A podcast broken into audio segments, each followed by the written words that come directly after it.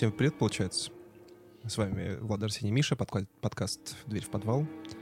Сегодня у нас довольно нехарактерный фильм, я бы даже сказал. Довольно Нас- нехарактерный убивца. У нас характерный маньяк, но не характерный фильм. Да. Точнее, выбор фильма. А, Мы не романтизируем маньяков и серийных убийц, нарушаем российское законодательство, не призываем к насилию, а рассказываем истории, которые, к сожалению, произошли в жизни. А, Мы шутим, потому что юмор помогает преодолеть страх, это нормальная реакция психики, и если вы чувствительный человек, которого может травмировать true crime, то, пожалуйста, не слушайте нас. Мы не проводим журналистские расследования, а занимаемся исследованием открытых источников и предлагаем свои рассуждения, которые не претендуют на абсолютную истину. Вот, и фильм называется «Stay tuned». Оставайтесь с нами, получается, да, перевод? Да, но вы, вам это ничем не поможет, если вы хотите предугадать, что мы будем обсуждать дальше. Я могу очень просто описать «Stay tuned». Это тот самый фильм из 90-х, как любые все фильмы из 90-х. Он прикольный, он очень, очень хорош на то, чтобы скоротать вечерочек, но, ну, типа, такой, ничего особенного, что ли. Мы сейчас объясним, почему мы его выбрали. Да, сегодня мы записываемся в плюс 32, и наша задача сделать один выпуск из очень большого объема материала, но не потечь. Да, но мы с ней справимся. С нами сегодня четвертый соведущий, его зовут Изюм, и его фотографию мы выложим в Телеграм. Так что заходите в Телеграм, если хотите узнать, как выглядит Изюм. Ну что, давайте про фильм расскажем. Что там вообще происходит, Мих? А, Фильм очень простой. Э, Синопсис такой. Жил-был мужик. У него была семья, жена, двое детей. И он очень любил телевизор смотреть. Вообще прямо так очень сильно любил с большой буквы да. О.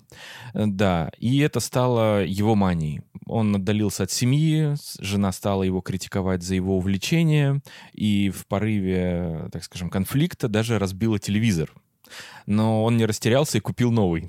Вот, но маленький. А тяга к, телевещ- как бы к телевещанию у него все еще осталась. И так к нему пришел какой-то странный таинственный человек, который ему пообещал поставить э, так скажем, пробный период его невероятной техники с 66, ши- с- э, у которого 666 каналов, короче говоря. Угадайте, кто это может быть? Я хотел тебя прервать, сказать, что к нему пришел какой-то черт. Ну да, он чертом так и оказался. А, И получилось так, что главного героя и его супругу затянуло в телевизор. Да, Но но, не телевизор про- необычный. Не обычный, а адские каналы. И каналы на самом деле очень прикольные, потому что э, мы рассматривали фильм, например, Natural Born Killers. да, Natural Born, Born Killers, точно. Прирожденные Да, убийцы. прирожденные убийцы, вот. Э, Там тоже как бы концепция такая, что как будто бы переключаются каналы. Вот, там и она есть, но она более рафинированная, эта концепция реализована. Там и там... действительно переключаются И каналы. Да, и там Там действительно прикольно, они- переключаются каналы, но э, программа очень интересная. Если бы такое показывали по телеку, я бы с удовольствием смотрел. Там, типа, например, а, такая же неудачливая пара супругов а, попала, значит, в телевизор. Их соседи. Да, их соседи. И они всегда, видимо, реш- мечтали попутешествовать и попали э, В Японию. В Японию, да. Но проблема вся в том, что это оказалась Япония, где Годзилла есть, вот, и она их убивает. Потом там, знаешь, там всякие выпуски типа э, телешоу, где нужно отвечать на вопросы. Если ты неправильно отвечаешь на вопрос, тебя убивают. Мне больше всех понравились. Ну, нет, ну, мне почти все понравилось. На самом деле, любимые чуваки — это которые MTV.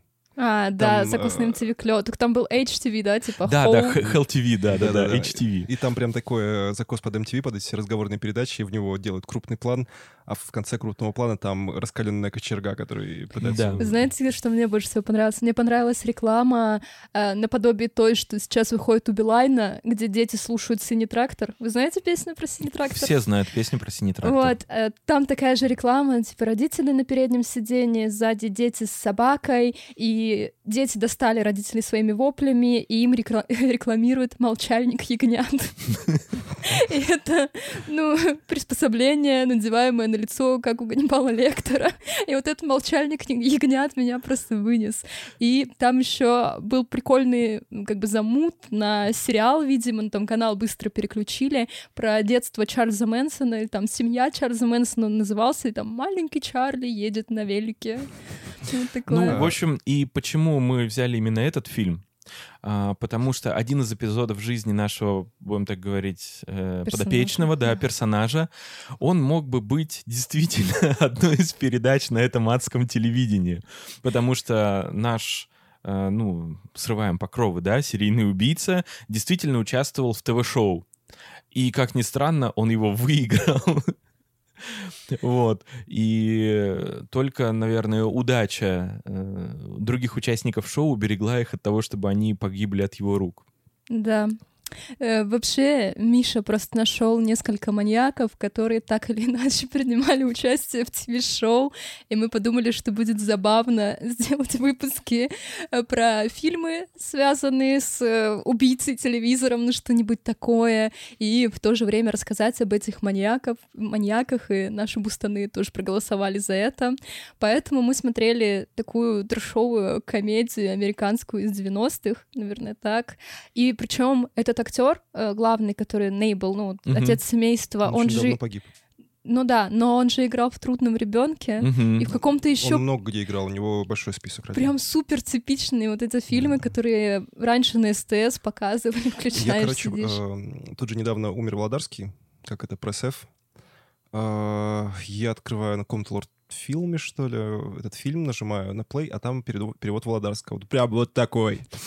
Я такой думаю, ну, концептуально, там, помянем, так сказать, про- пресснем F, но я не вывез. То есть я смотрел полчаса в Володарском такой, нас поставил на паузу, выкачал другой вариант из известного сайта и, и пошел пересматривать. Ну, потому что уже на английском, кстати, с субтитрами, да, как ты и завещал, Мих.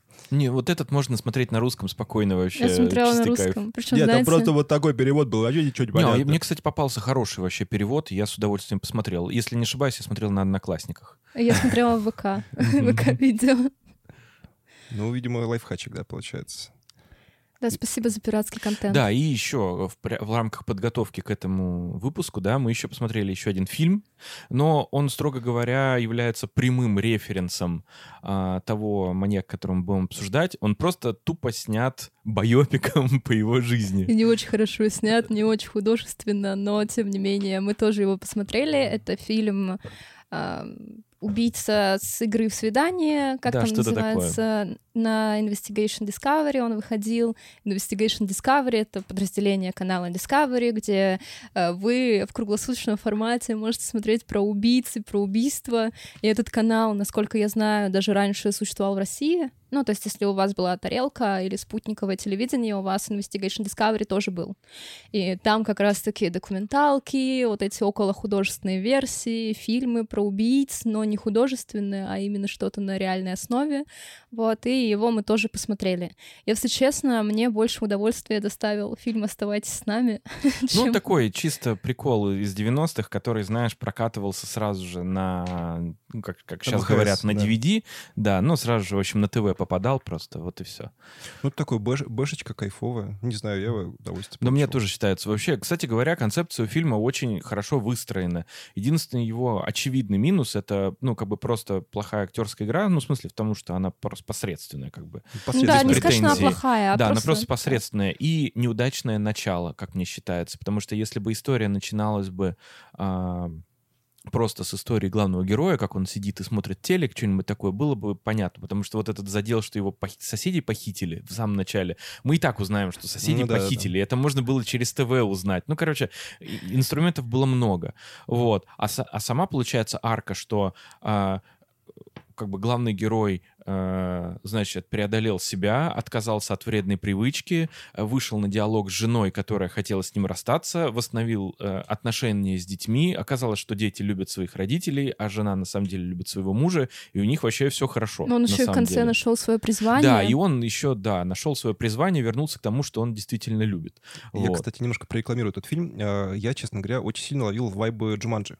Во-первых, потому что, ну, там, примерно те же года, то что там одни из главных героев — дети, как бы фильм немножко про семью, ну, так, в, там, Джуманджи в меньшей степени, тут в большей степени. И как будто бы все это тоже в какую-то игру превращается. Ну, как вот э, на, на ТВ-шоу. Ну, Я, кстати, подумала еще про фильм «Фокус-покус». Помните такой Мгм. хэллоуинский фильм? Про трех ведьм. Да, с тремя тоже ведьмами. прикольно. И про сериал популярный в 90-х «Сабрина маленькая ведьма». Ну, вот какие-то ощущения Ну, прям Сабрина такие. ф- не уверен. В- Насчет фокус-покуса согласен. Мне почему-то из-за своей фантасмагоричности он мне этого Норта напомнил вообще.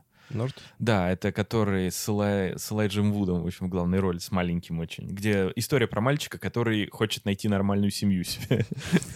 Я думаю, эти дети тоже хотели найти Там тоже как бы получается, что переключение сеттингов вечное, в общем, какая-то такая дичь, вот, но в итоге такая же арка главного персонажа, который понимает, что то, что он имеет, это самое лучшее и так далее и тому подобное. Ну, мне кажется, это был актуальный такой семейный фильм для конца 90-х, и вот с этим превалирующим телевидением. Мне еще понравилось, там в начале было такое, что среднестатистический американец смотрит телевизор по 7 часов в день, и, похоже, двое американцев телевизор не смотрят, потому что мой папа сидит за ним все время. Ну, Я подумала, Как забавный факт, он еще и... Они говорят, что он комивояжер, но при этом он комивояжер, который продает унитазы. да. И что за да. кек, я так и не понял. То есть, ну, типа он же не таскал с собой унитазы. Ну, он там нес, по-моему, с собой унитаз, там же что-то произошло, он у него выпал на улицу, там все разбилось, и говорят, что он камевоежор-неудачник. Да. Ну, типа, да. А жена, причем у него, наоборот, довольно успешная Она женщина. И успешная такой женщина, опять э, генофеминизм очередной пошел. Да, и у него один из основных конфликтов в том, что он не принимает успехи жены. Но это она так Это думает. она Ну, так думала, она да. Думает, да. Там непонятная история, да, потому что, ну, его личностный кризис, он очевиден, и он заполняет эту пустоту телевизором американским, и она пытается с ним поговорить, там, предложить ему варианты, при том, что, очевидно, его жене супер плевать на то, что он неудачный продавец теле- телевизоров. У нее и так все ой, туалетов. Унитазов. Да, неудачный продавец унитазов. У нее и так все нормально, у них нормальный дом, деньги есть, дети в порядке. Ее беспокоит, что ее муж как бы прилип к телеку и не уделяет ни ей внимания, ни детям. Такой смотришь фильм про американского неудачника. У него огромный дом, двое детей, жена, все везде оплачено, все везде... Да не, может, там в кредит. Но нет, у него жена, она старший менеджер в какой-то крупной компании по витаминам, так что По она рекламе. магистр По там. рекламе. Нет, нет, Она на же рекламщик.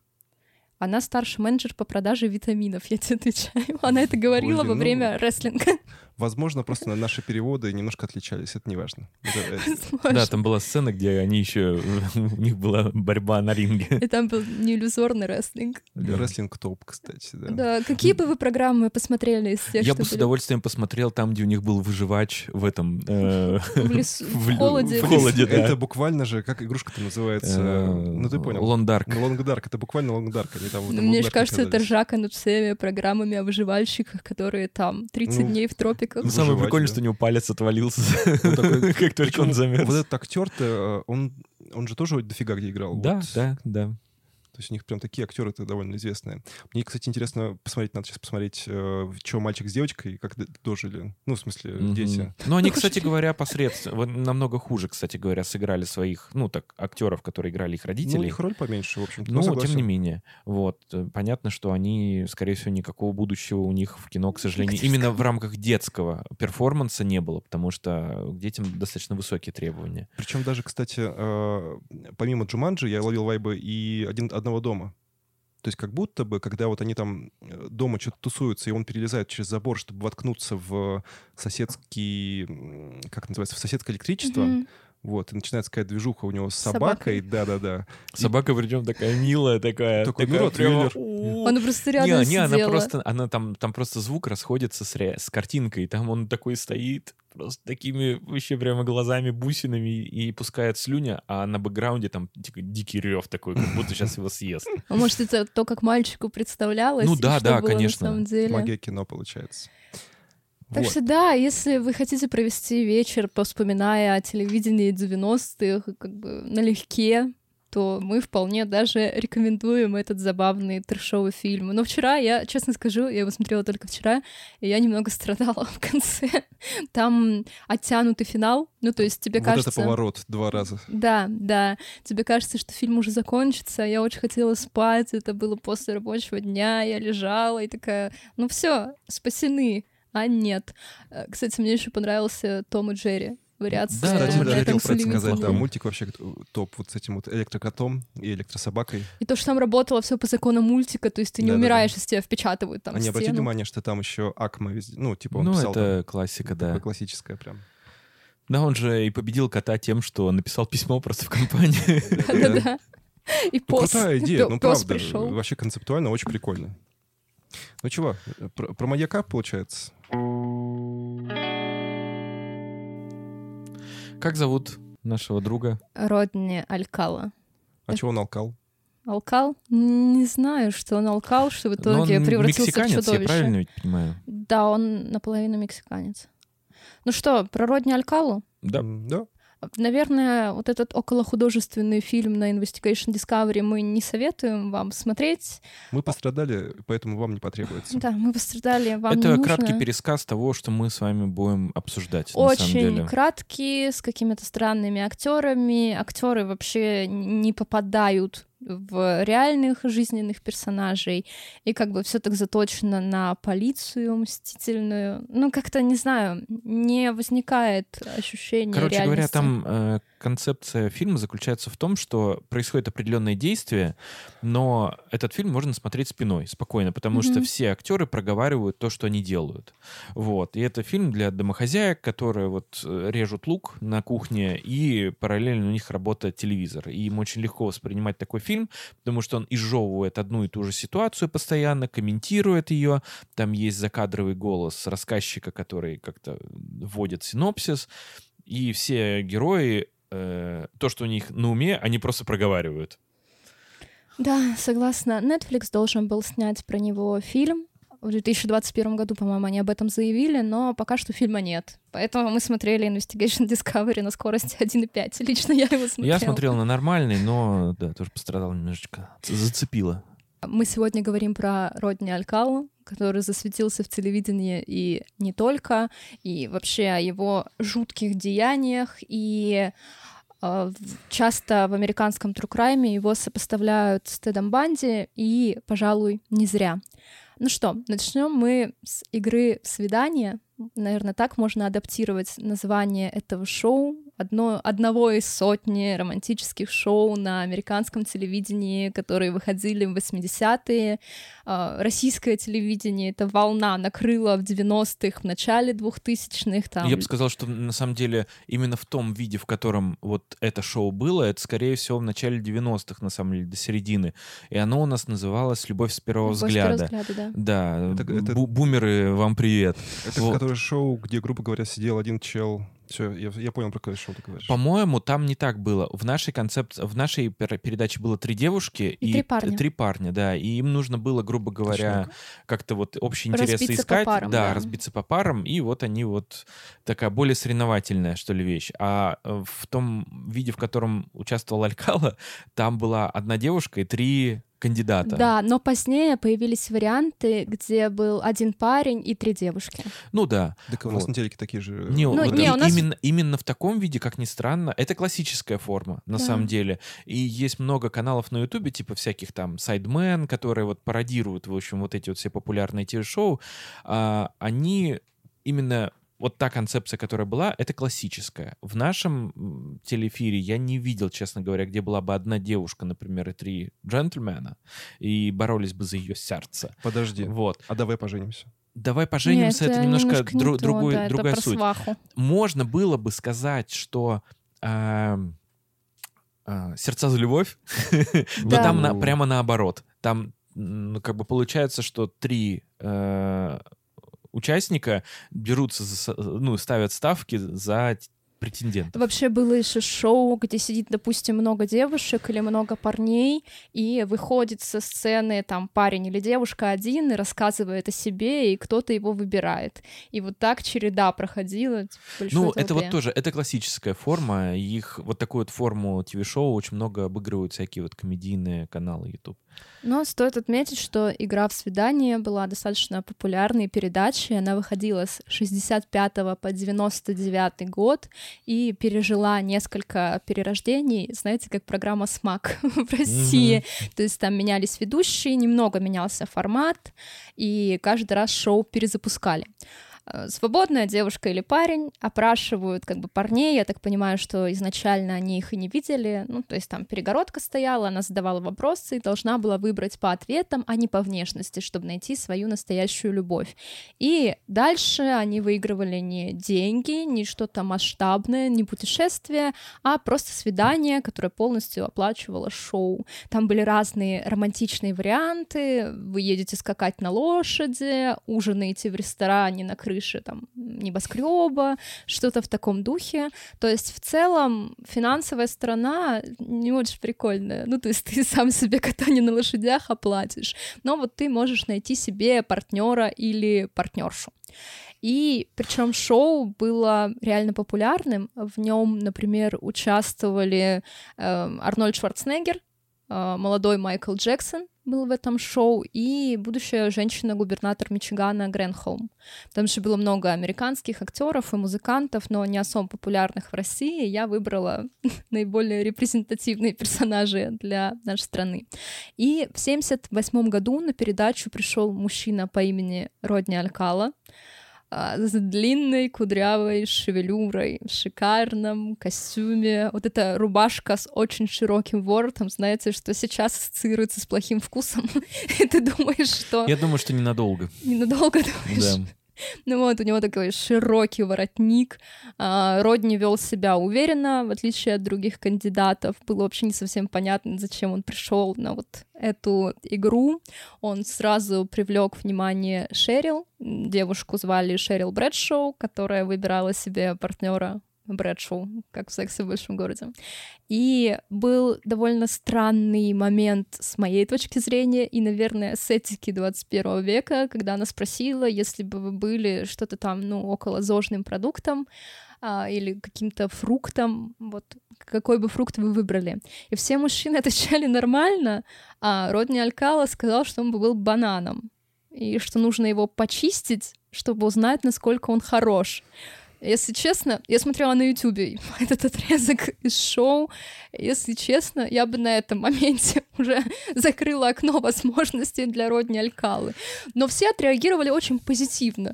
То есть сама Шерил рассмеялась, зал рассмеялся, все сидят такие очень радуются абсолютно кринжовой шутки.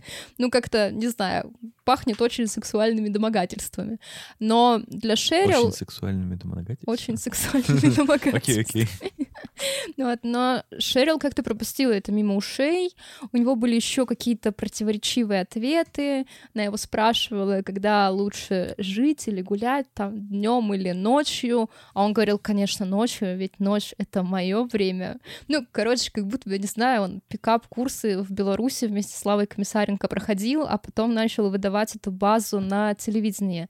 Но, видимо, для 70-х это было, ой, какой, какой смешной молодой человек, какой обаятельный, надо с ним пойти на свидание. Но Шерил выбрала его, и по неизвестной причине через несколько минут после вот этой встречи за кулисами она сказала как бы продюсерам шоу, что никуда не пойдет что она с ним вообще из этой студии не выйдет. Причем в фильме как раз Investigation Discovery про Родни Алькалу там такая сцена, якобы он неадекватно себя ведет, после шоу сразу он же сразу ее... к нее пристает. Да, он ее как-то зажимает, потом врывается в ней в гримерку, начинает ей что-то доказывать. На самом деле, как я поняла, ничего такого не было на шоу. Она просто ушла за кулисы, они поговорили, и она вышла к организаторам, сказала нет. Извините, но нет. Возможно, он просто был не в ее вкусе, она его увидела внешне и такая, блин, что за кудри? Ну, это расизм еще, это 70-е, что там? Ну вот, что это за кудри такие? А может быть, она просто почувствовала что-то неладное, потому что иногда ты ну, вот, ощущаешь какую-то агрессию от человека. Мне кажется, это уже додумывание. Ну, короче, Я да, думаю, что он ей додумки. просто внешне не понравился, потому что до э, после момента выбора она первый раз его увидела. Вот Да. Или, может быть, он просто какой-то, ну, может, он ей какую-то неприятную шутку дополнительную Душный, да. Заявил. Ну, короче, она его не выбрала, и многие и статьи, и подкасты спекулируют на вот этом драматическом моменте, думаю, что, что нет. она спасла себя от убийства. Да, потому что мы напомним, да, что женщины наоборот, как ни странно, вот этим вот псих- э, тянутся к психопатичным личностям, которые дико уверены в себе, и как Которым, это обаяние очевидно, было. убийцы, да, это Да, называется. обаяние убийцы, поверхностное обаяние. Да, вот, поэтому я предполагаю, что он просто внешне его оттолкнул. Поэтому, но я думаю, что хорошо, что она с ним не пошла, потому что закончиться могло бы и по-разному. Кажется, что вот они были на экране, его видела вся страна, как бы чего ей беспокоиться, но с Родни Алькала, я думаю, это Да. не работает. И если как бы в голову такая мысль залетает, что это он просто так осторожничает, и поосторожничал, не стал как бы ничего такого делать по отношению к этой женщине, то э, когда мы будем описывать дальнейшие его действия, вы поймете, что это вообще никак с этим не связано, он с этой причиной. Придурок вообще. Да. Мне кажется, он особо осторожно себя никогда не вел. Ну что, вернемся к Родни Алькала, немножко углубимся в его детство. Кстати, да, мы в этом выпуске будем нарушать хронологию в связи вот с преступлениями, какими-то происшествиями его жизни. Просто так получится, наверное, лучше и более репрезентативно. Мы отделили насилие от убийств, как-то, Да. ну, чтобы э, вы понимали, о чем идет речь. А Родни Алькала — это его не настоящее имя. Родители назвали мальчика Родриго Жак Алькала Букор, и он родился в Сан-Антонио, штат Техас, 23 августа 43 года. И он стал третьим ребенком из четверых в семье американо-мексиканской пары. А, Родни жил с родителями, двумя сестрами, братом и бабушкой по материнской линии. А, причем в 51 году семья ненадолго переехала в Мексику. Бабушка серьезно заболела, и она сказала, что хочет как бы умереть на родине. Все пошли ей навстречу, и они уехали вместе в Мексику. И после трех лет жизни там отец решил, что ему пора за хлебом, и уехал обратно в США. Мо- Можем понять. Вот. И в 1954 году мама перевезла детей в Лос-Анджелес. То есть, видимо, бабушка умерла, и они вернулись обратно в США. На тот момент Родни было 11 лет. А, Он хорошо учился, причем мама отдавала его в частные школы, что достаточно дорого и как бы сложнее там выживать, учитывая общий контекст. А, Он был популярным, ходил на свидания. Сам Родни вспоминал, что у него не было никаких проблем в школе, и его одноклассники говорили, что у него не было ни проблем с вниманием, ни каких-то конфликтов, всегда положительное ощущение создавалось. И, например, он входил в комитет по созданию ежегодного альбома, ну, видимо, вот эти фотографии, выпускники, и был в спортивных командах по легкой атлетике и кроссу по пересеченной местности. А мы все понимаем, что спорт делает тебя более популярным и добавляет тебе социальный вес в школе. Спорт — это жизнь. Да, поэтому как бы вроде бы ничего странного не происходит. Ну, покатался США, Мексика, ну, папа ушел. Такое случается в 60% семьях, наверное. Вообще, На секунду, кстати, прерву. Э, Вчера смотрел очень прикольный материал про спорт в Америке вообще и то, как у них развивается спорт. То есть там же очень интересно, что, грубо говоря, ты начинаешь заниматься чем хочешь. То есть там есть секции по в- практически чему угодно. И, грубо говоря, если какие-то успехи проявляешь, то тебя и дальше в спорт ведут. Это очень интересно. У них там есть такая профессия школьный консультант, который типа тебе подсказывает, куда лучше идти. Вот, если что, он тебя в спорт пихает. И очень многие, ну, в смысле, все профессиональные спортсмены, они, как правило, вышли из вот таких вот колледжных команд, школьных команд и так далее. Ну, США вообще система другая вовлечения во спорт, потому что у них все начинается реально с детских команд в школе. А Дальше, если ты успешный, то ты можешь поступить в колледж благодаря своим как бы Ну, спортивным там еще и достижениям. стипендия сразу, да, и, и на развитие дадут. Да, потому что в Америке нет бесплатного образования, ну, кроме общедоступных школ государственных. И если ты поступаешь в колледж или в университет, это все платно, но ты можешь рассчитывать на стипендию, если ты либо очень умный, либо очень спортивный, либо очень бедный. Варианта на самом деле три. А вот если ты из среднего класса, со средними оценками, не занимаешься спортом, то твои родители будут платить очень много денег, либо ты будешь брать кредит на колледж, тоже платить очень много денег. Хотя в России ты бы поступил, скорее всего, на бюджет и жил спокойно. Ну, такая история. причем, да, а, странно, что Алькала не поступает в колледж или в университет, потому что все ждали именно такого исхода. Он хорошо учился, спортсмен, социально приятный. Э, Я так понимаю, что у него и семья достаточно благополучная, несмотря на их как бы мигрантские корни, все у них нормально, если они живут в Лос-Анджелесе, и мама может позволить частные школы для ее детей.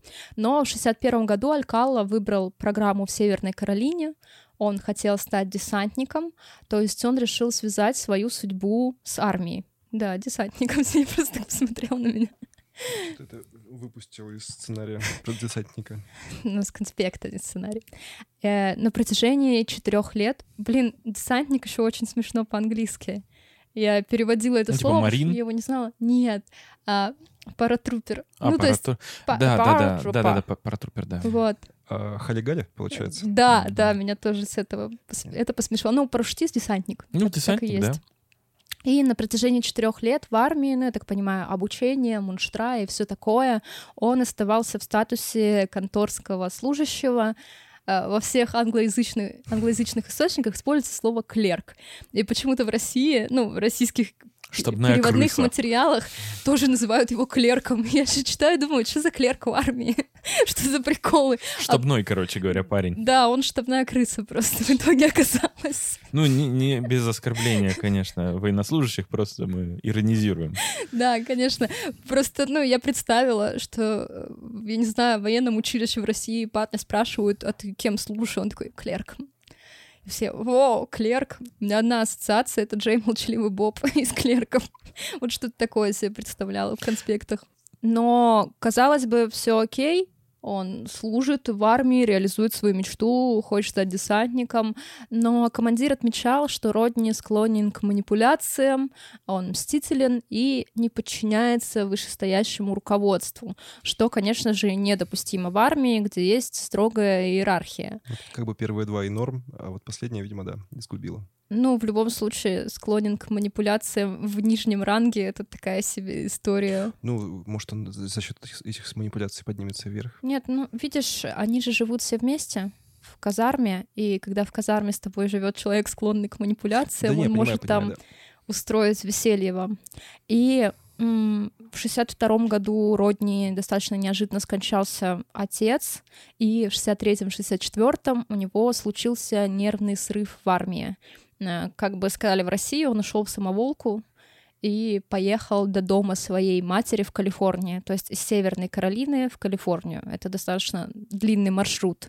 И во время службы он еще получил несколько выговоров за нападение на девушек, но по этой информации я ничего не нашла, что там были за нападения.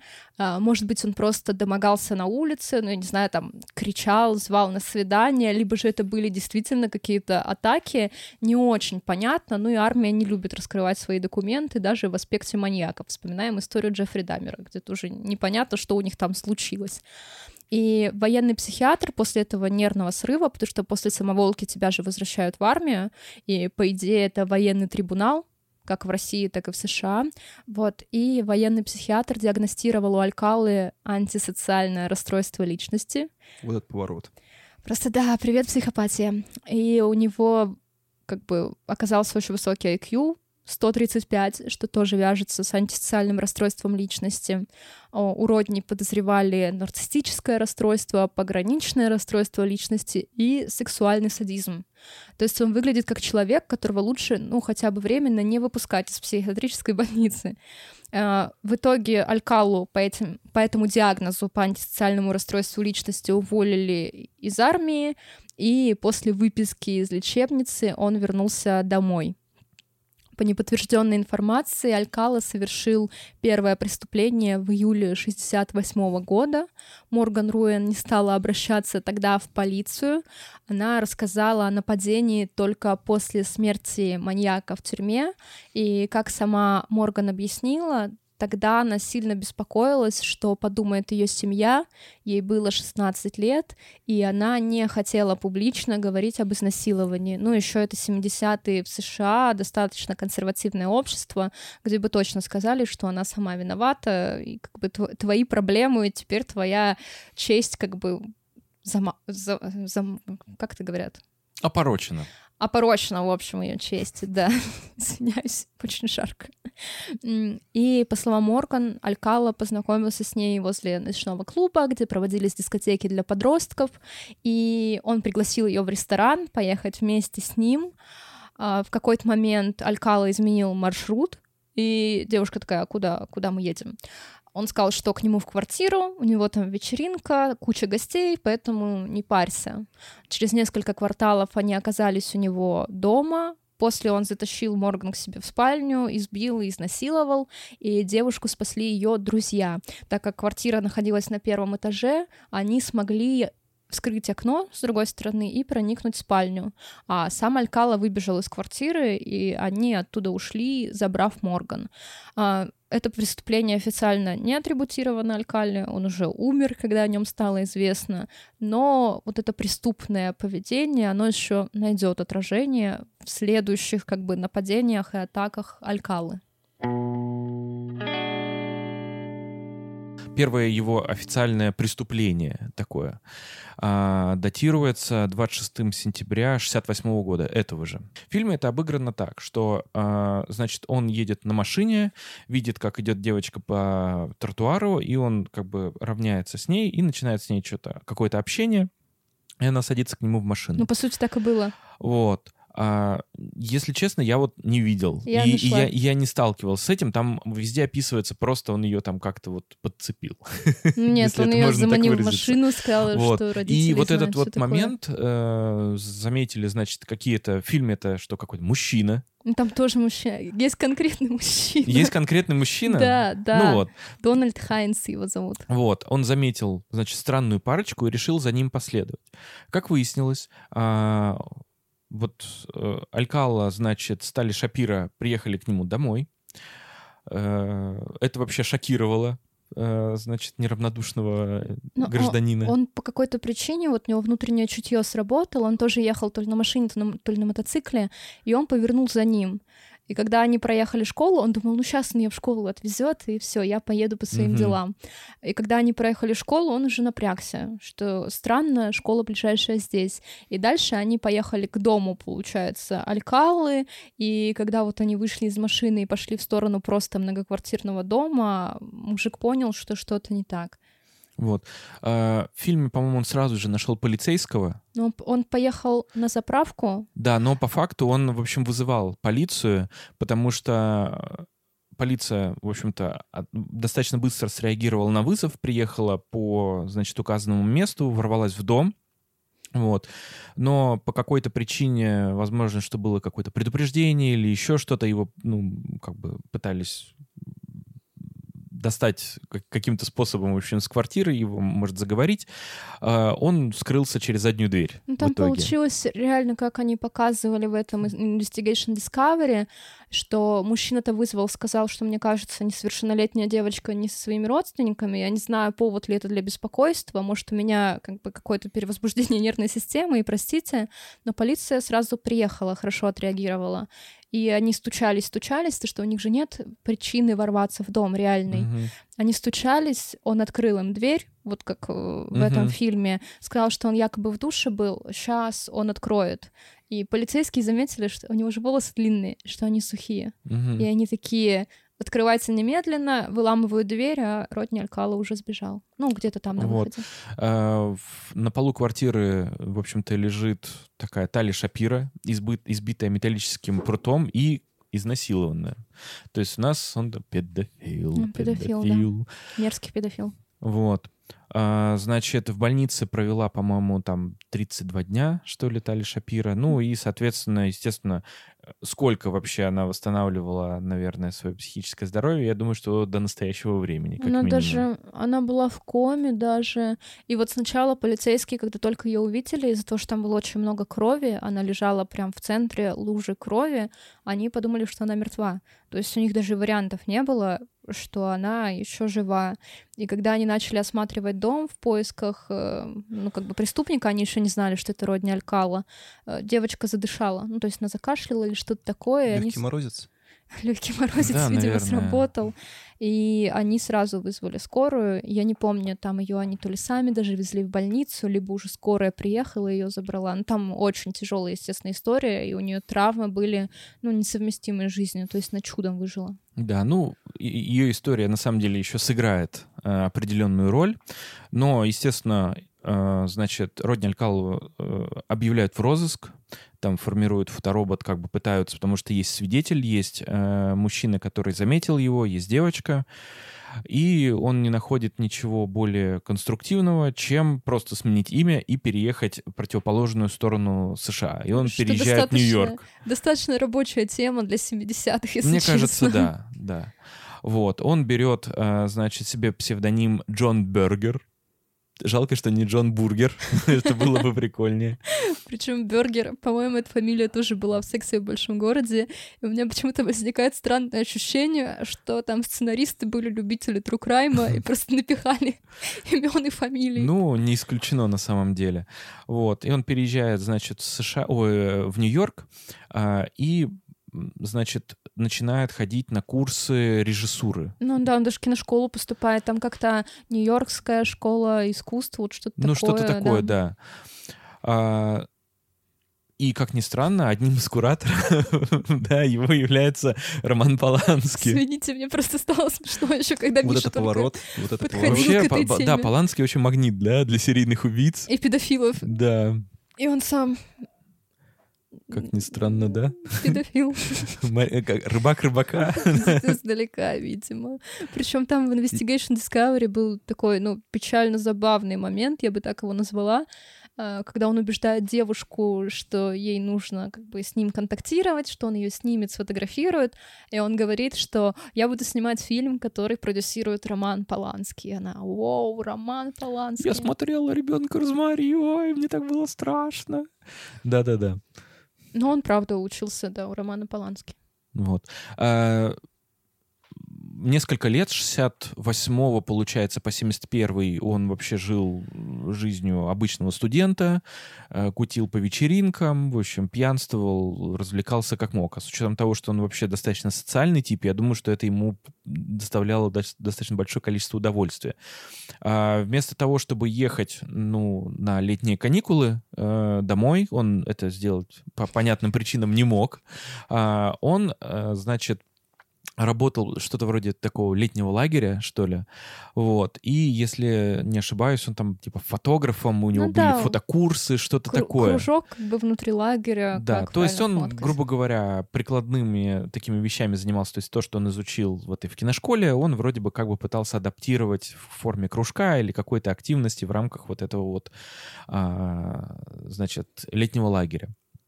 По всей видимости, а, ну, как бы были люди достаточно внимательные, э, среди, не знаю, как это правильно сказать, вожатых, да. Там даже или воспитанников. Да, или какие... Нет, там, по-моему, э, одним из э, администраций, членов администрации вот этого лагеря было замечено, что он, ну, вообще себя достаточно развязанно, в общем-то, ведет этот Родни Алькала, и им на глаза попалась э, вот эта э, ориентировка, ориентировка да. и фоторобот, а у Родни Алькала была достаточно характерная вообще внешность, которую он почему-то не поменял ну, вообще Причем нисколько. в этом Investigation Discovery он какой-то очень широколицый, такой пух пухлячок.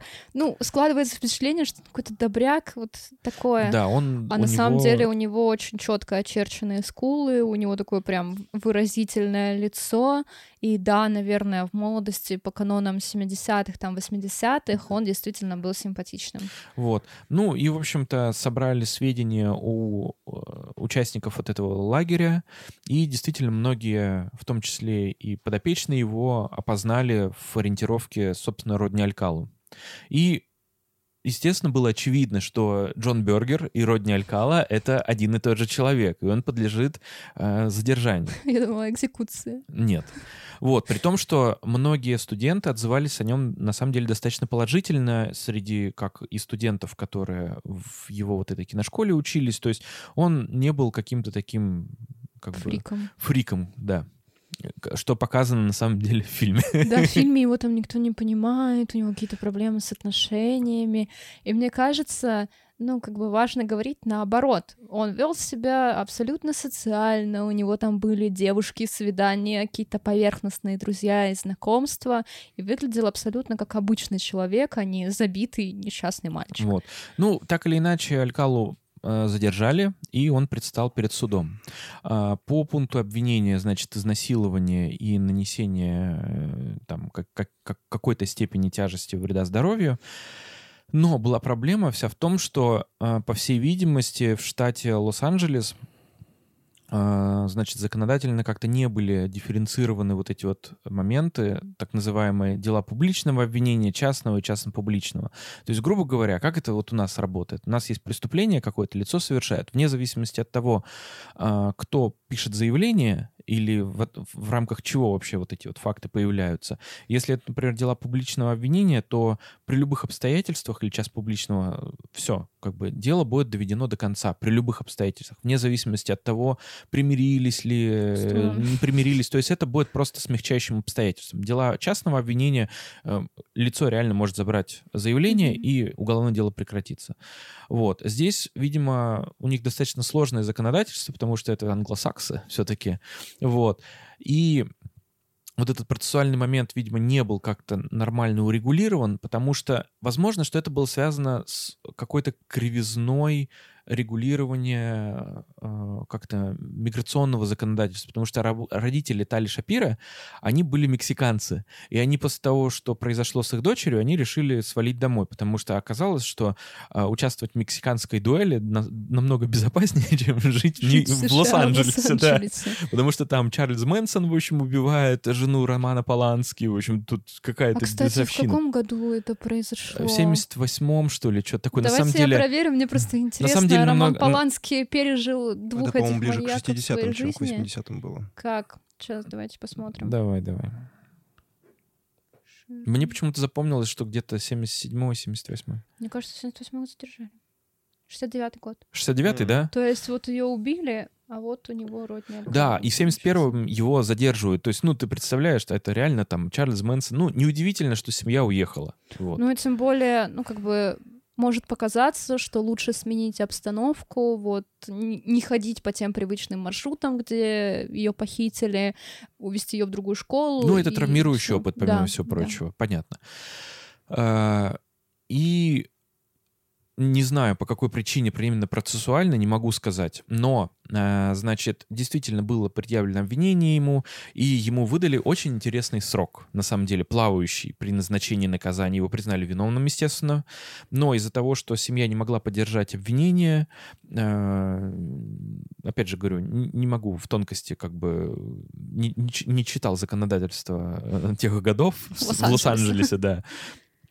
Вот, но ему дали, если не ошибаюсь, по-моему, от года до 30, в зависимости от того, как он будет, грубо говоря, себя вести. Что-то такое. И там еще они смягчили статью. То есть, по сути, это покушение на убийство Да. в прямом смысле и изнасилование, а ему сместили, сме- смягчили на домогательство к детям, вот именно потому что Талли не могла свидетельствовать против него.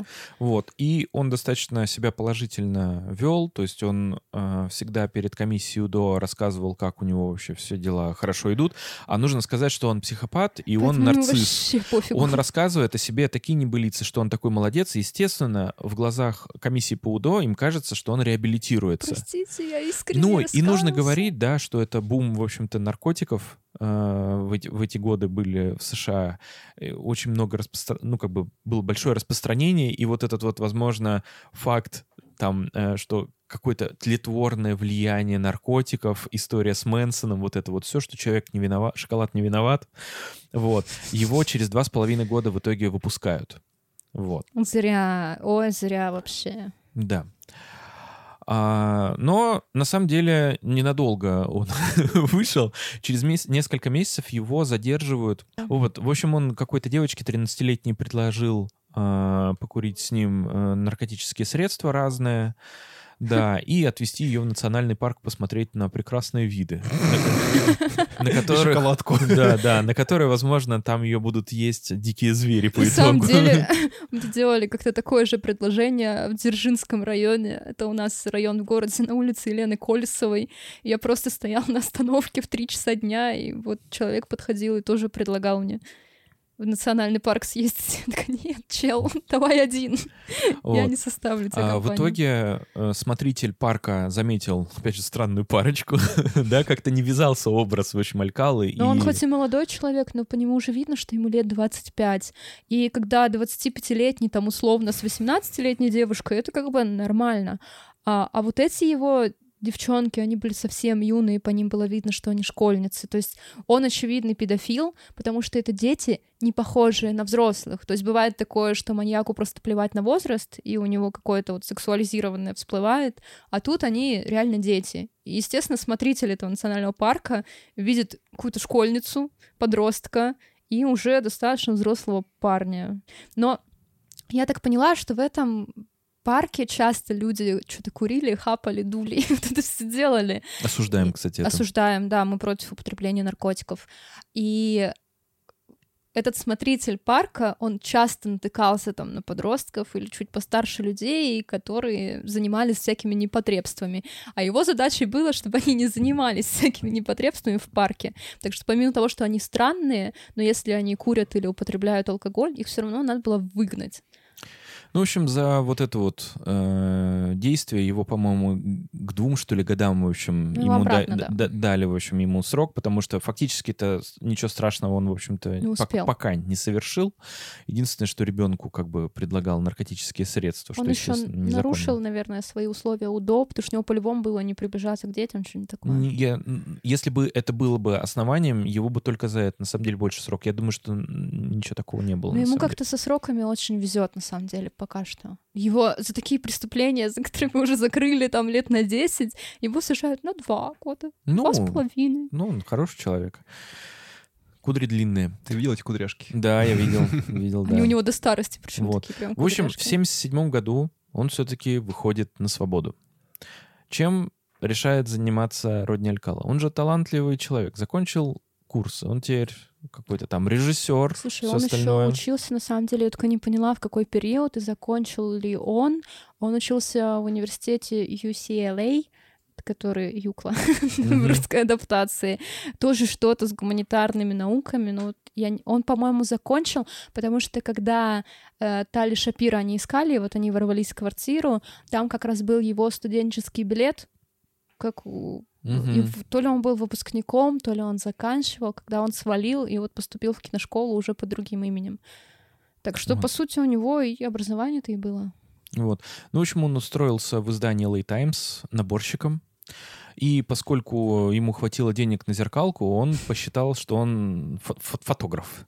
Вот. И Но если всем он учился встречным... на режиссуре, то он по-любому фоткал. Ну, Ну, он Вот. учился у Полански, между прочим. Ну, ладно, что, он же режиссуры с ним э, а мало ли, учился. мало ли чему он учился у Не, ну Полански. подождите, если он Ну, учился в киношколе, у него и, наверное, операторская была. Ну, должно быть, да, и фото, и операторское, Ну, все это должно быть. А раньше же такое. фотки еще сложно было делать. Ну, то есть он же их сам проявлял там все. Да. Так, э, не, я думаю, что он фотографии на самом деле научился еще в школе, потому что он же фотожурнал там составлял вот это вот все. Он же такой активный тип был. Короче, этот навык с ним давно. Да. И э, под эгидой того, что он работает в издании известном, э, он начал предлагать разным девушкам, э, значит, посниматься у него. Фотосессии разного рода, да. Сначала И- просто придешь сниматься, а потом, ну, может, А потом трусики слетели. В общем, он разным и совсем юным, и, э, так скажем, бальзаковским женщинам предлагал, э, значит, фот- пофотографироваться. И его коллекция составляла огромное количество Миш, фоток. погоди, я бальзаковского уже возраста Нет, бальзаковский возраст, если не ошибаюсь, типа 35, что ли, что-то А, такое. это так. Просто, Да. ну, есть возраст, который реально был у Бальзака, и это 30-летней женщины. Мгм. А есть бальзаковский возраст, который возник на основе российского сериала про бальзаковский А. возраст. Э, По итогу из этой фотоколлекции а, полиция при уже в рамках обширного уголовного дела, которое мы будем обсуждать позже, э, находила фото девушек, которые пропали. И, соответственно, вот на основании вот этой вот связи ему предъявлялись некоторые даже обвинения.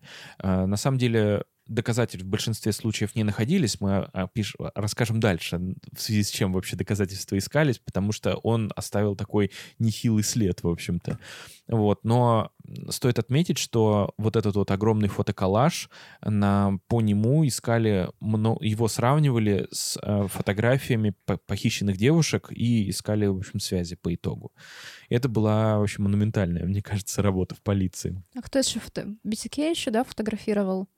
И... А, Э, Джеффри Дамер, Даммер. Дамер фотографировал, да. Вот. Ну и до того, как перейти к убийствам, э, еще один такой необычный кейс, связанный с его деятельностью. Это, кстати говоря, по-моему, даже в фильме был, да, только там девушка постарше все-таки была. Значит, в реальности, а, значит, в феврале 79 года а, Алькала, он подцепил, значит, как это называется, автостопщицу, а, 15-летнюю э, Маник Хойта. И там очень странно, на самом деле, развивается история, потому что вроде бы как бы э, и в фильме тоже очень странно это показано. Ну, в общем, там разное, по-разному Ра- в разных происходит. источниках немного разная информация касаемо этой ситуации, да. Вот. В общем, э, по одной теории, значит, они вместе поехали в мотель, вот, э, занимались сексом, в итоге э, Алькали что-то не хватило какой-то остроты, поэтому он ее решил поколотить, связать, в общем, и насиловал, после чего она от него сбежала. А в другой истории по-другому. Он сначала ее захватил, потом как-то вот в промежутке у них были около романтические какие-то ну, она, с- отношения, она потом... сделала вид, что все нормально. То есть там есть информация, что он ее изнаси... э, оглушил камнем, изнасиловал, и она пришла в себя, она вся в крови, вся побитая, и девушка очень хотела выжить, и она решила, что она сейчас его обманет. И она ему такая, ой, родни, ой, милый, да все в порядке, не переживай. Ну, сделала вид, что у нее к нему романтические чувства, и после этого она сказала что-то, может, отвезешь меня в душ, а то мне бы помыться после секса, извини. Вот, он ее, он ей поверил, он ее повез, и он где-то на заправке пошел в туалет, вот как в фильме было. Да, и она, Она в общем, выбежала. начала сразу же звать полицию, все остальное, и ей удалось сбежать от него. То есть, да, варианта два. Либо, ну, они сначала занимались реально сексом по взаимному согласию, потому что... Либо он сразу же напал, да. Либо напал, да. Ну, и, и, и в том, в другом случае это на самом деле... э, Изнасилование, неважно. Нет, это не изнасилование, это преступление сексуального характера, потому что все зависит от того, как ведет себя вот эта самая Маник Хойта. Но он же в любом случае ее сначала, как бы, даже Нет, если не нет, сначала нет, был я секс- говорю, нет, нет, изнасилование, да, я имею в виду второй, Мгм. э, как, как познакомились, так скажем.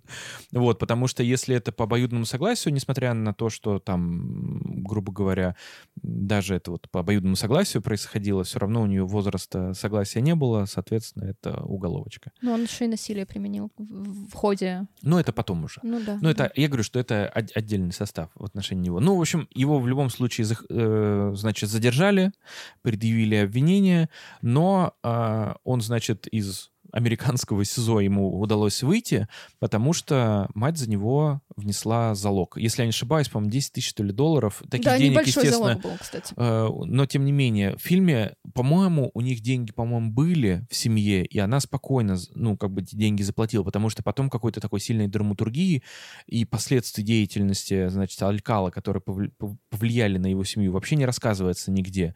Но в фильме рассказывается, что это а, значит, 10 тысяч долларов, это, мол, там она заложила свой дом, типа, что, ну, понятно, что Алькала сбежит, это, ну, как бы, не спойлер, да, наверное, вот, и что мать потеряет дом вроде бы как. Но в действительности у семьи, по-моему, деньги Там были. Никаких да. упоминаний об этом не было.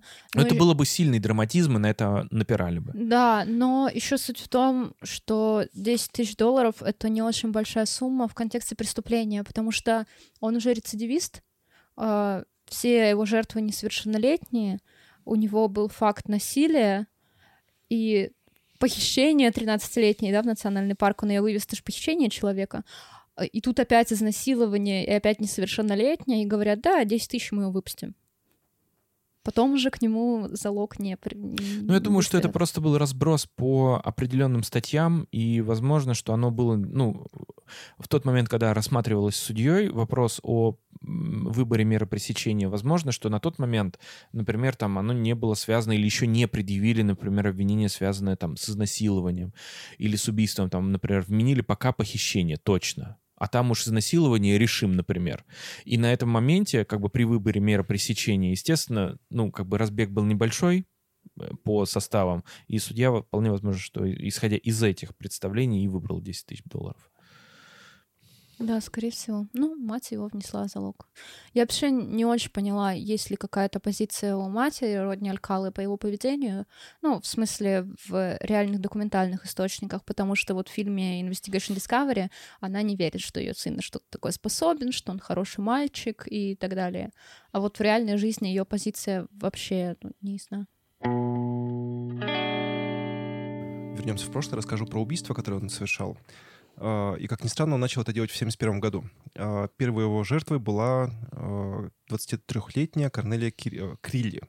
Ну, короче, ее, э, ее нашли в, убитой в своей квартире на Манхэттене.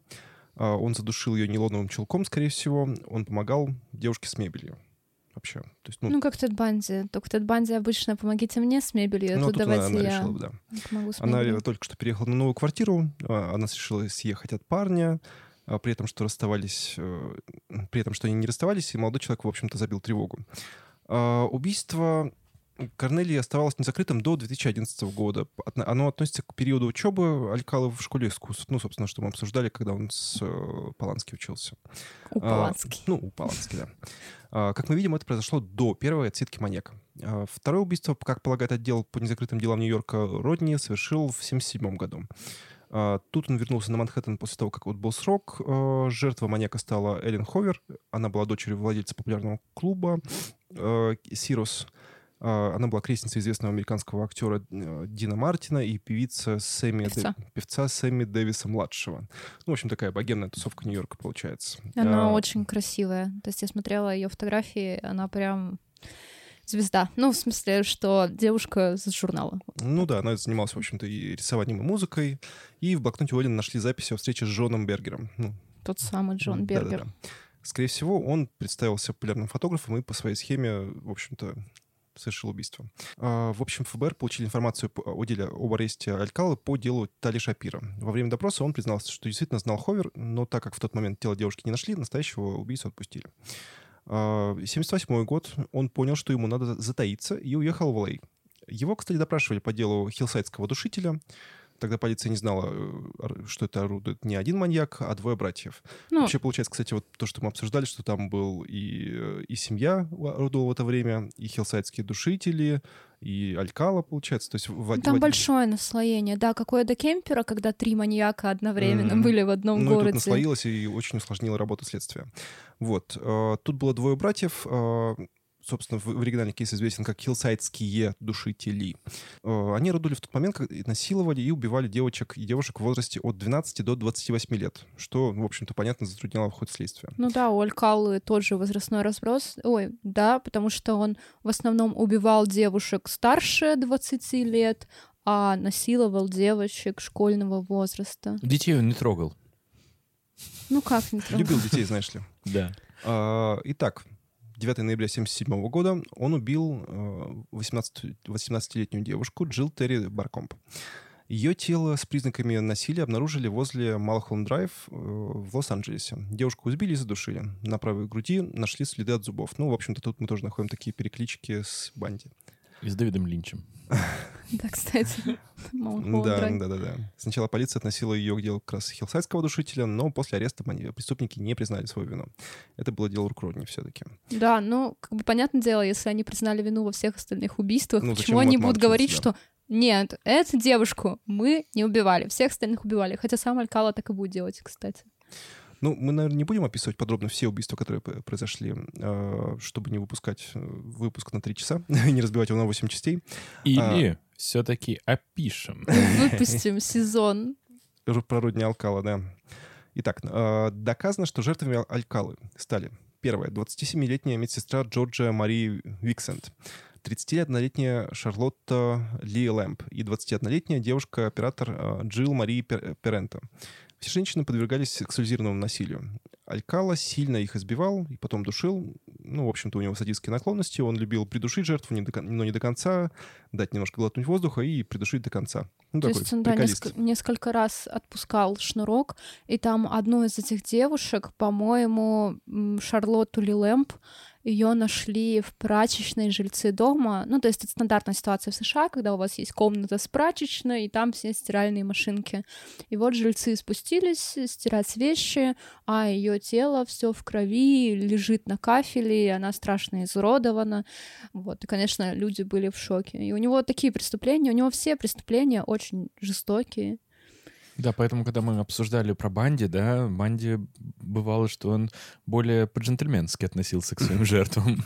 Джентльменское убийство, ну да. Не, ну Банди, он же еще всех расчленял и прятал, поэтому, так по это сути... было после смерти. Не, ну да, по сути, непонятно, что он с ними делал до, потому что останки находили уже в расчлененном виде. В общем, не доказано, значит, не доказано. Не доказано, да.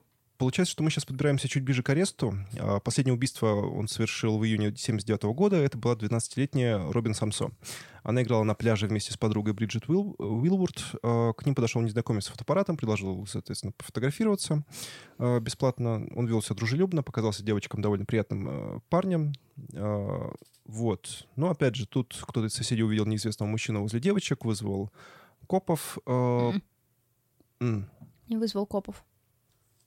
А, ну все-таки нет, да-да-да. Он просто типа, эй, девочки, кто там с вами разговаривает? И М. Алькала сразу свалил. Окей. А, После алкоголя сразу закрылся, скрылся из вида. А, Робин пошла домой, чтобы отправиться в школу балета. Девочка занималась танцами, чтобы покрыть, и чтобы покрыть расходы на секцию, она отвечала на звонки в студии. А, Оказалось, Робин поехала по обычному маршруту на велосипеде, но не добралась до нужного адреса и, в общем-то, встретила Алькалу. Он предложил подвести девочку, и больше ее никто не видел. Ну, кстати, вокруг этого преступления и строится тот около художественный, около документальный фильм про Родни Алькалу. Там в основном про исчезновение Робин Самса и ну, ее убийство, как, как кажется. Да. Ну, в общем, тело девочки нашли через 12 дней в горах возле Лос-Анджелеса. Алькала, по всей видимости, ее изнасиловал, избил. Все, в общем-то, по классике. Единственное отличие тех тел, которые, в общем-то, находили после преступлений, совершенных Алькалой, это тело было найдено все-таки, так скажем, в дикой природе. Соответственно, тело вообще ужасно успело разложиться, а, его поели, в общем-то, дикие животные, потому что Лос-Анджелес — это такая, ну, как бы... Ну, Деревня, Такой, знаешь такой штат, Мгм. да, где, в принципе, дикие животные могут из леса выйти и тебя по- Ну, там укусить за койота бочок. можно на улице встретить. Это же прикол есть, что если ты коренной Лос-Анджелес, ты видел несколько вещей. Когда горит пальма, когда ты видишь, слышишь койота где-то рядом, там вот ну, Да. такие вещи. А где И- шутка про нарколугу, которая спит на э, Но это даже дороге. уже, ну, это все, кто приехал в Лос-Анджелес, а чтобы быть коренным Лос-Анджелесом, вот нужно. В общем, э, подруга Робин, Бриджит, э, она дала определенные показания, по-моему, составил фоторобот, и, э, значит, один из сотрудников службы Лос-Анджелесского ФСИНа, который, в частности, работал с условно-досрочным освобождением Алькалы, он узнал э, в фотороботе своего подопечного. Естественно, он дал прямую наводку, что вот, как бы, я знаю, кто этот человек. Вот.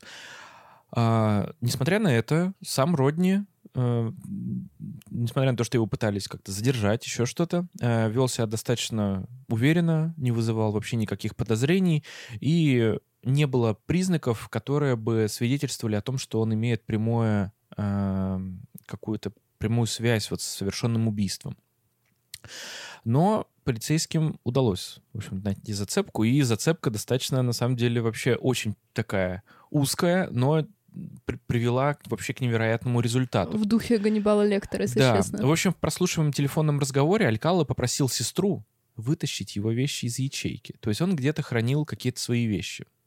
А в доме матери оперативники обнаружили квитанцию об оплате ячейки э, хранения э, в Сиэтле. Сиэтл, Лос-Анджелес, Сиэтл. Да, Сиэтл, В общем- там, где Курт, Курт Кобейна родилась. да. Ну, в общем, э, вскрыв и найдя ячейку, нашлись личные вещи Робин, в частности, ее сережки, и очень много всего интересного. А, Забегая немножко вперед, могу сказать, что те вещи, которые были найдены в ячейке, они сопоставлялись с теми вещами, которые были похищены с тел у убитых. А, По-моему, потом даже какие-то следы сопоставлялись. В общем, э, только на основании, по сути, вот этой вот ячейки и получилось э, нормально привлечь Алькалу к ответственности. Прижучить его. Да, но вы должны понимать, да, какой уровень информатизации там в 70-х и сейчас.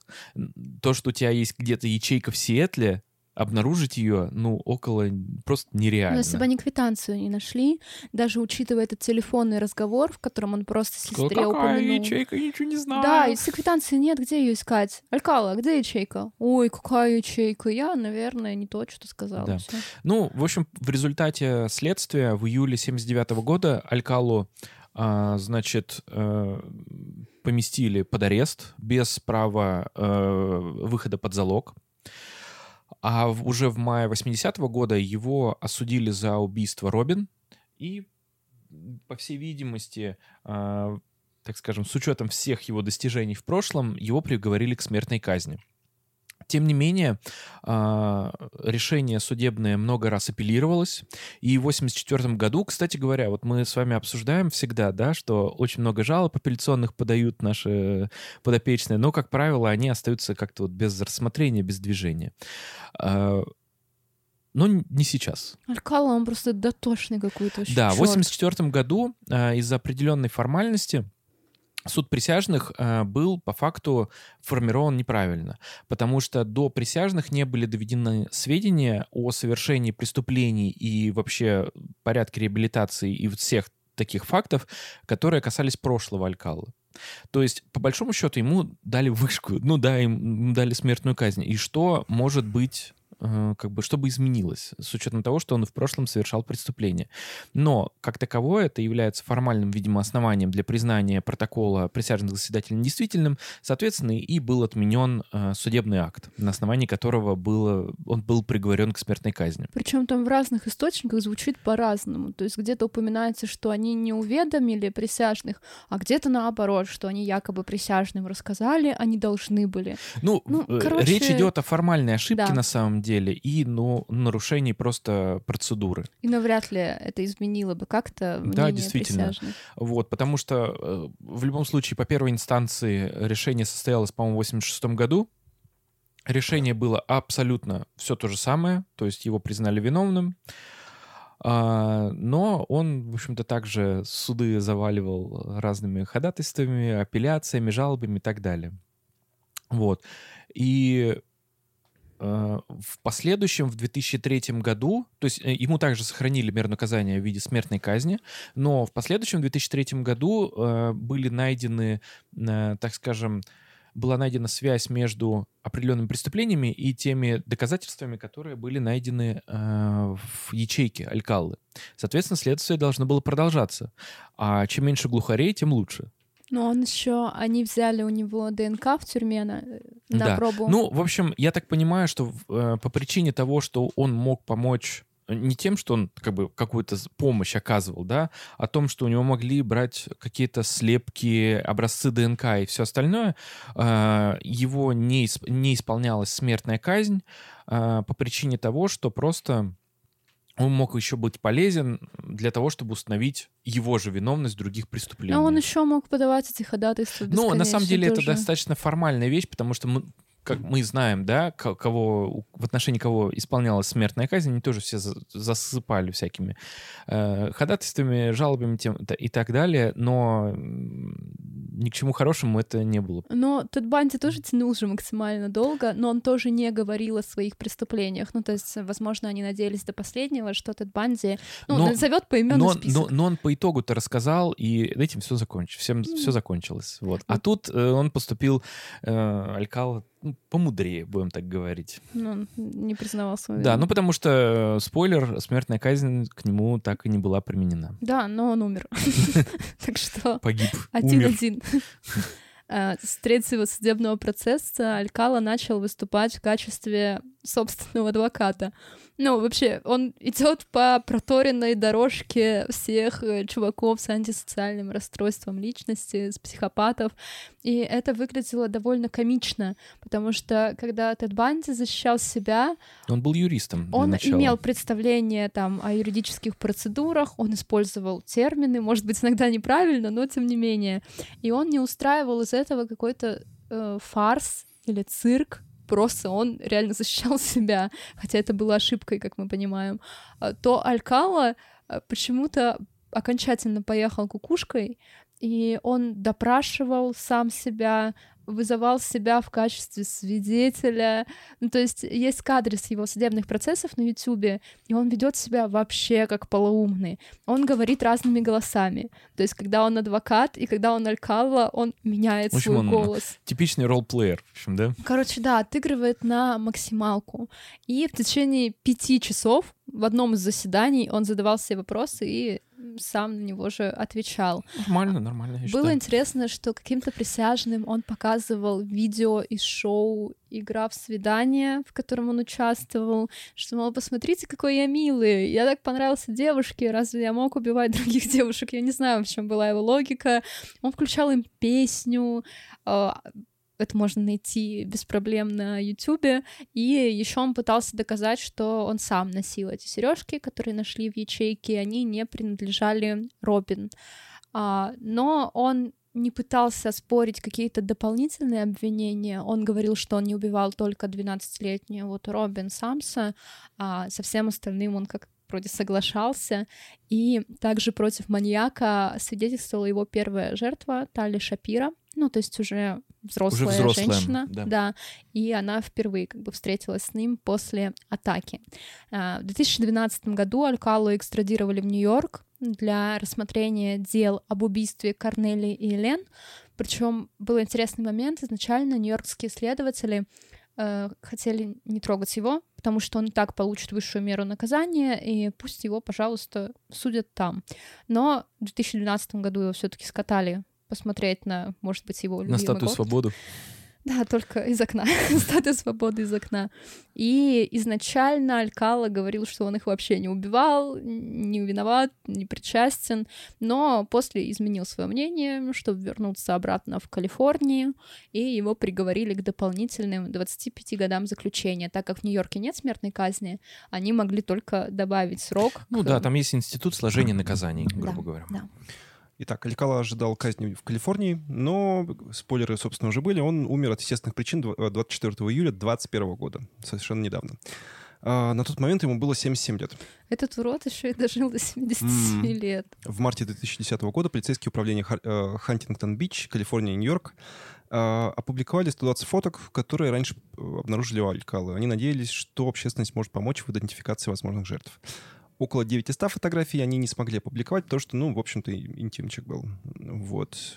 Но, по крайней мере, шесть семей узнали на снимках своих близких, которые пропали без вести очень давно. А, Также во время заключения Алькала самостоятельно издал книгу «Вы, запятая, присяжные», в которой э, доказывал свою якобы не- непричастность к убийству Самсо. Ну, мы все понимаем, какой, кто он.